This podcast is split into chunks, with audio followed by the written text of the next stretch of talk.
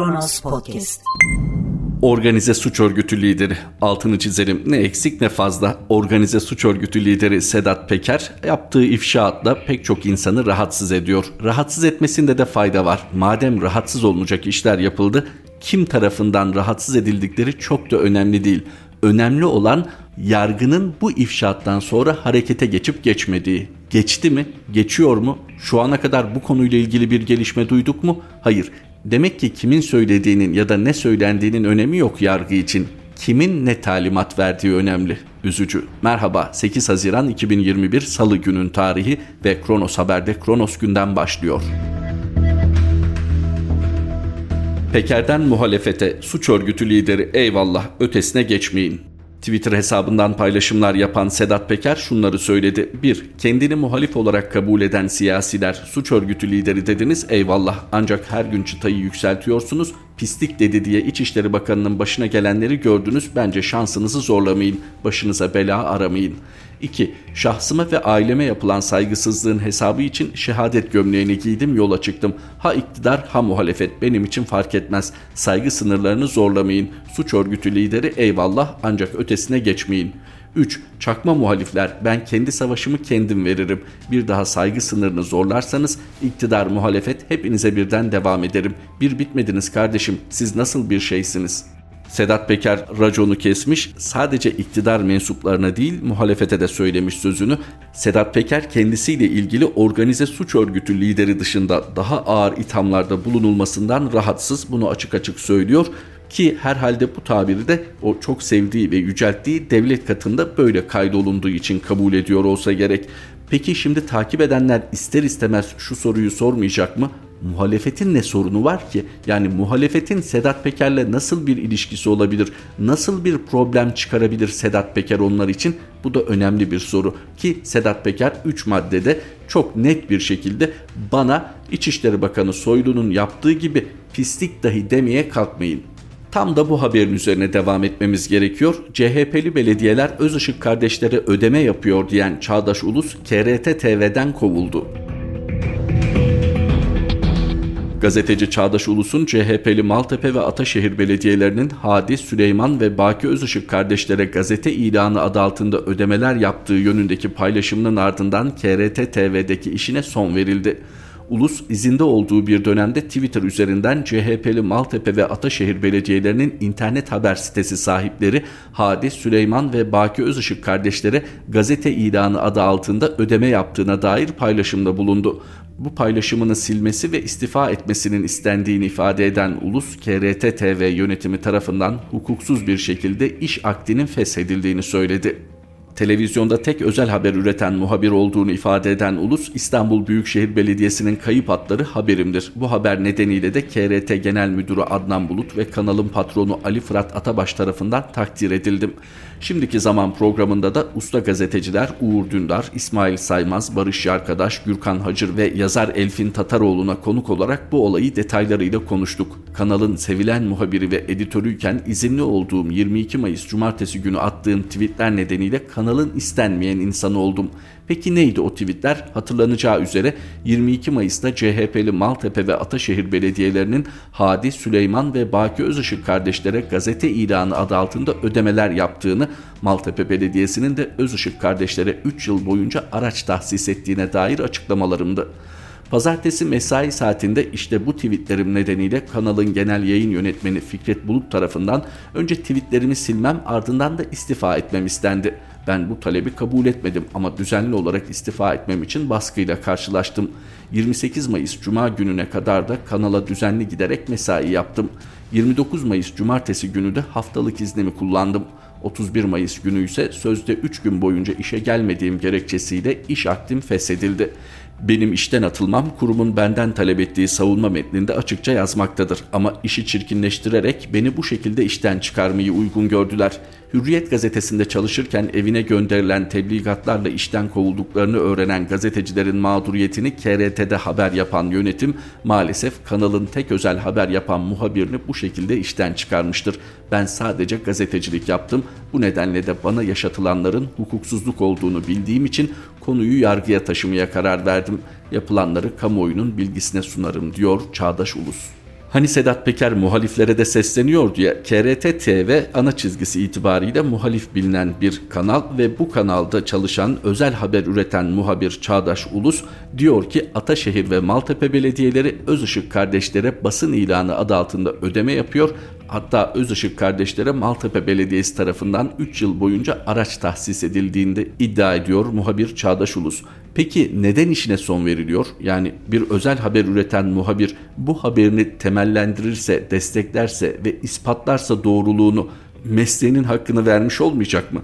Yani burada açık bir kayırma mı söz konusu KRT tarafından CHP'li belediyelerin bu tür haberleri yapılmasın diye? Nedir buradan ulaşılabilecek sonuç? CHP'li belediyelerde Özışık kardeşlerle ilginç bir ilişki kurmuş. Çünkü daha önce ifşa edildiği üzere Özışık kardeşler bir takım dosyalar ortaya koyarak bazı belediyelerden çıkar elde ediyor.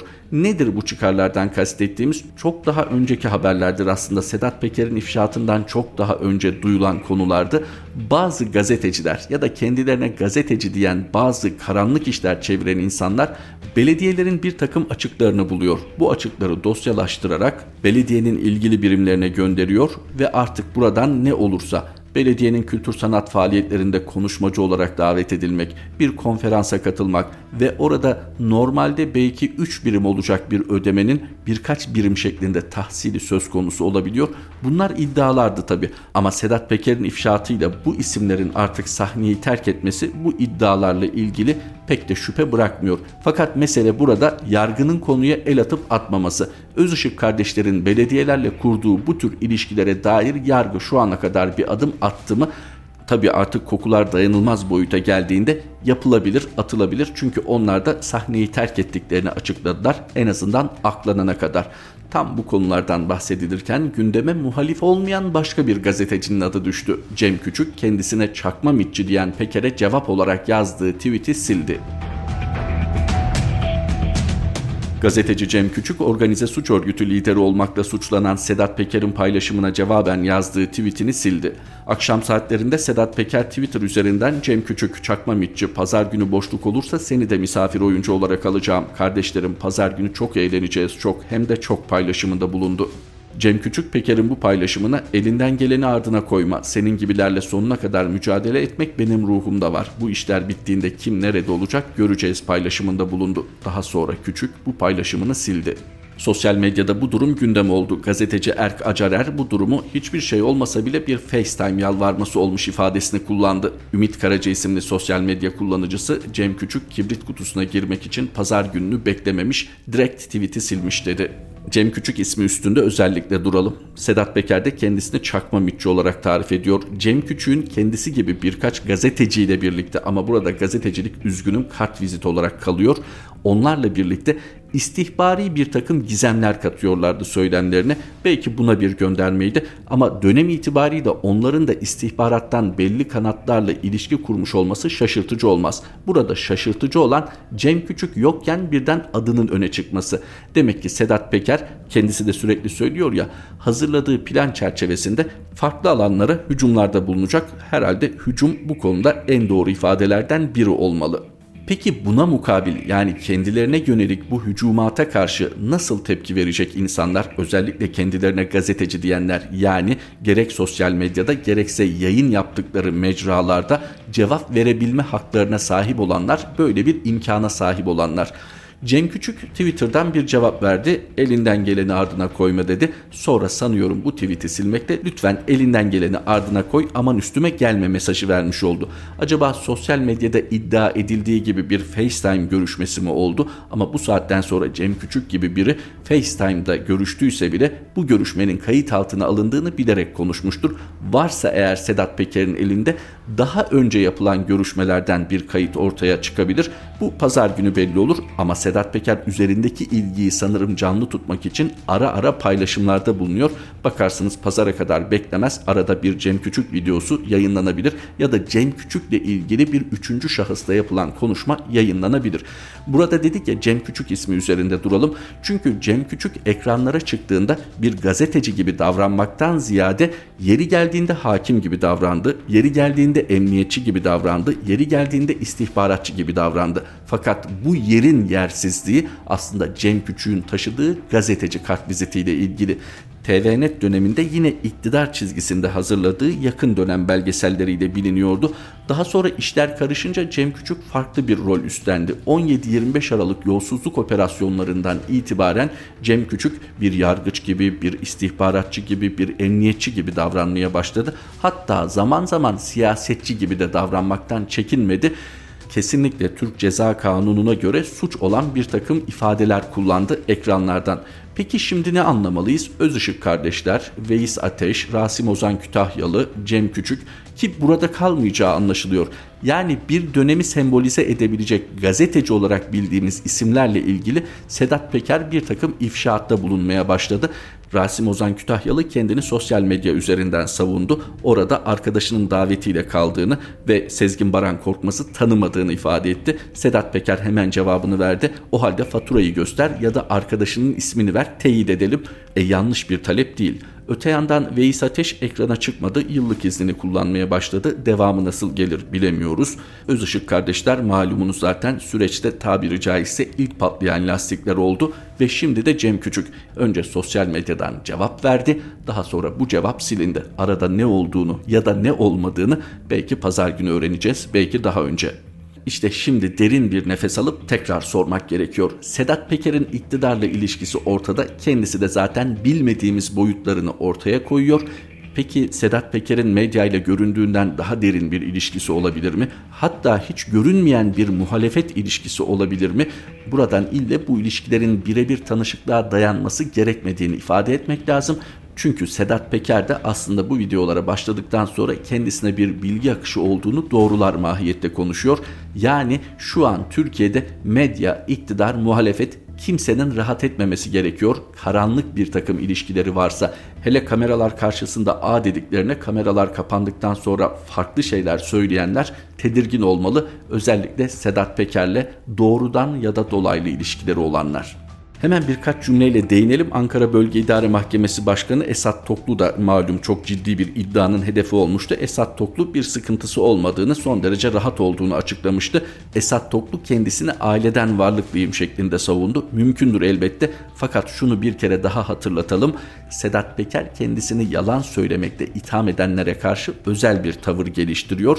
Bu da Esat Toklu'yu belki de ummadığı şekilde hedefe oturtabilir. Tabi Peker'in Esat Toklu ile ilgili ne bilip bilmediğini bilmiyoruz ama şundan eminiz. Peker'in Esat Toklu ile doğrudan tanışıklığı yoksa bile devletin farklı birimlerinde başlamış alttan alta kaynayan bir güç savaşı varsa ki öyle olduğu görünüyor. Esat Toklu ile ilgili bir takım bilgilerin de Peker'e ulaşması şaşırtıcı olmaz.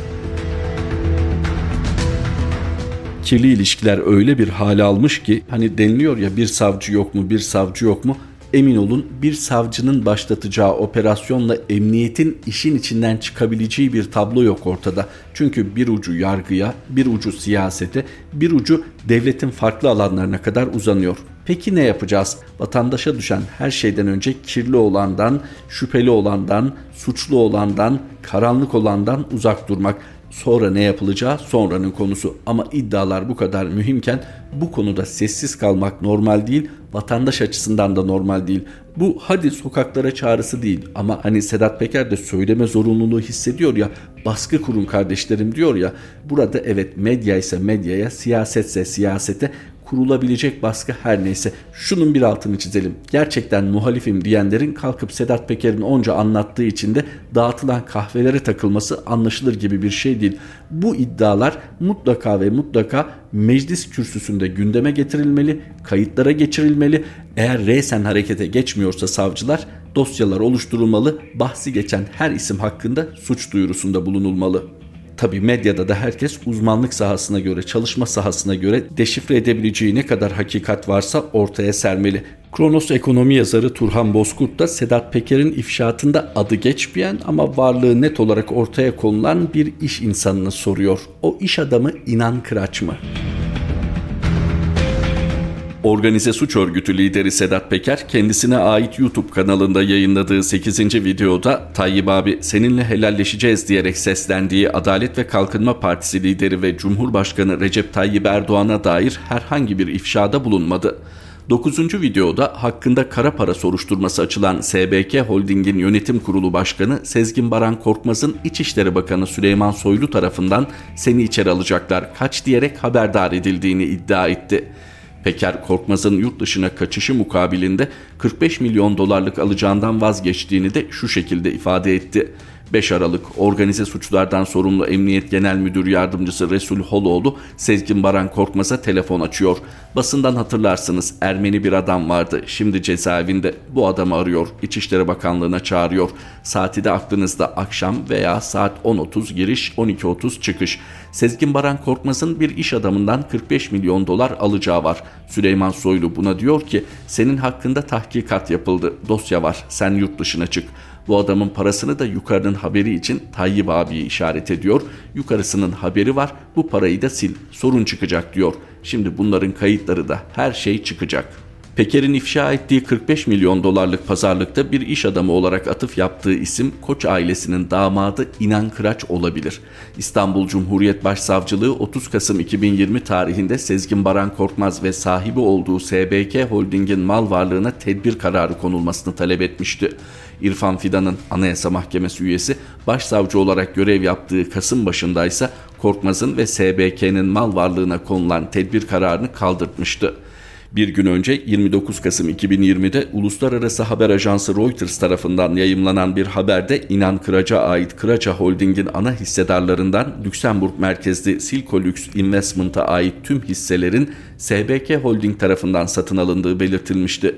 82 milyon dolar bedelle Silkolux şirketinin %42,5'u İnan Kıraç'ta kalmış, %12,5'u Kıraç ailesinde kalan Kıraça Holding'in %45'i ise SBK Holding'e devredilmişti. Aynı günlerde Sezgin Baran Korkmaz şahsi Twitter hesabında Japonya'nın otomotiv devi Honda'nın Kocaeli'nin Gebze ilçesindeki fabrikasının holdinge ait Hexagon Mühendislik tarafından 550 milyon Türk lirasına satın alındığını belirtmişti. Kıraça Holding'e ait otomotiv şirketi Karsa'nın kardeş şirketi olan Hexagon Mühendisliğin Jean ve Claude Naum kardeşlerin elinde bulunan çoğunluk hisseleri de 2019 yılı Ağustos ayında SBK Holding tarafından satın alınmıştı. Yılların Kıraça Holding'inin şaibeli bir iş adamına satıldığına dair haberler Koç ailesini tedirgin etmişti. Minibüs ve midibüs imalatçısı Karsa'nın ortakları İnan Kıraç'la Naum ailesi arasındaki husumeti fırsata çeviren Sezgin Baran Korkmaz, Naum ailesinin elinde bulunan Kıraça Holding'in hisselerini satın almıştı. İnan Kıraç'ın Kök Ulaşım Taşımacılık Anonim Şirketi'yle Türkiye'nin otomobili girişim grubu TOG içinde yer alması ve Erdoğan'ın baba yiğitlerinden biri olarak sahneye çıkması Koç ailesi için ikinci bir şok dalgası olmuştu. Koç ailesinin bu meseleyi çözmesi için Kıraç'a tazyikte bulunduğu biliniyor. Korkmaz'ın Amerika Birleşik Devletleri'nde kara para aklamak suçundan hapse atılan Kingston kardeşlerin parasını Türkiye'de akladığına dair kulaktan kulağa yayılan sözler İstanbul Nakkaştepe'de Rahmi Koç ve Ömer Koç'un da kulağına geliyordu. Ailede rahatsızlık had safhadaydı. Kıraç SBK'den hisseleri geri almak için Korkmaz'la yeniden masaya otursa da eli boş döndü. Kıraç yaklaşık 30-40 milyon dolar değer biçtiği Karsan hisselerinin Naumlar tarafından bedelinin çok üzerinde devredildiğini belirterek işlemde şaibe olduğunu ima etmişti. Esas değeri üzerinden hisseleri geri alabileceğini söylemişti. Teklifi kabul etmeyen ve en az 80 milyon dolar talep eden Sezgin Baran Korkmaz diğer taraftan İnan Kıraç hakkında icra takibi başlatmıştı. Korkmaz, Kıraç'ın eski ortakları Naumlarla imzaladığı bir sözleşmede belirtilen 45 milyon dolarlık borcu ödemediğini iddia etmişti. İnan Kıraç sermaye artırımına katılmayarak yola çıkmadan yerli arabadan sessiz sedasız ayrıldı. TOG'da BMC Ethem Sancak, Talip Öztürk, Katar ordusu, Anadolu grubu, Tuncay Özilhan, Vestel, Ahmet Nazif Zorlu ve Türksel Türkiye Varlık Fonu Kıraç'a ait kök ulaşımın hisselerini eşit şekilde devralacak tarihler, şahıslar ve hadiseler yan yana getirildiğinde Soylu'yla Sezgin Baran Korkmaz arasında geçen bu adamın parasını sil diyaloğunda ismi geçen iş adamının 84 yaşındaki İnan Kıraç olma ihtimali çok kuvvetli. Korkmaz hapse atılmak üzereyken hükümet tarafından kendisine verilen yurt dışı biletine 45 milyon dolar ödemiş olabilir. Bu kirli hikayede üç elmadan biri İnan Kıraç ve Koç ailesinin başına düşmüş gibi görünse de hikayenin nasıl biteceği hala meçhul. Turhan Bozkurt'un satırlarıyla Kronos gündemin sonuna geldik. Tekrar Kronos Haber'de buluşmak üzere. Hoşçakalın. Kronos Podcast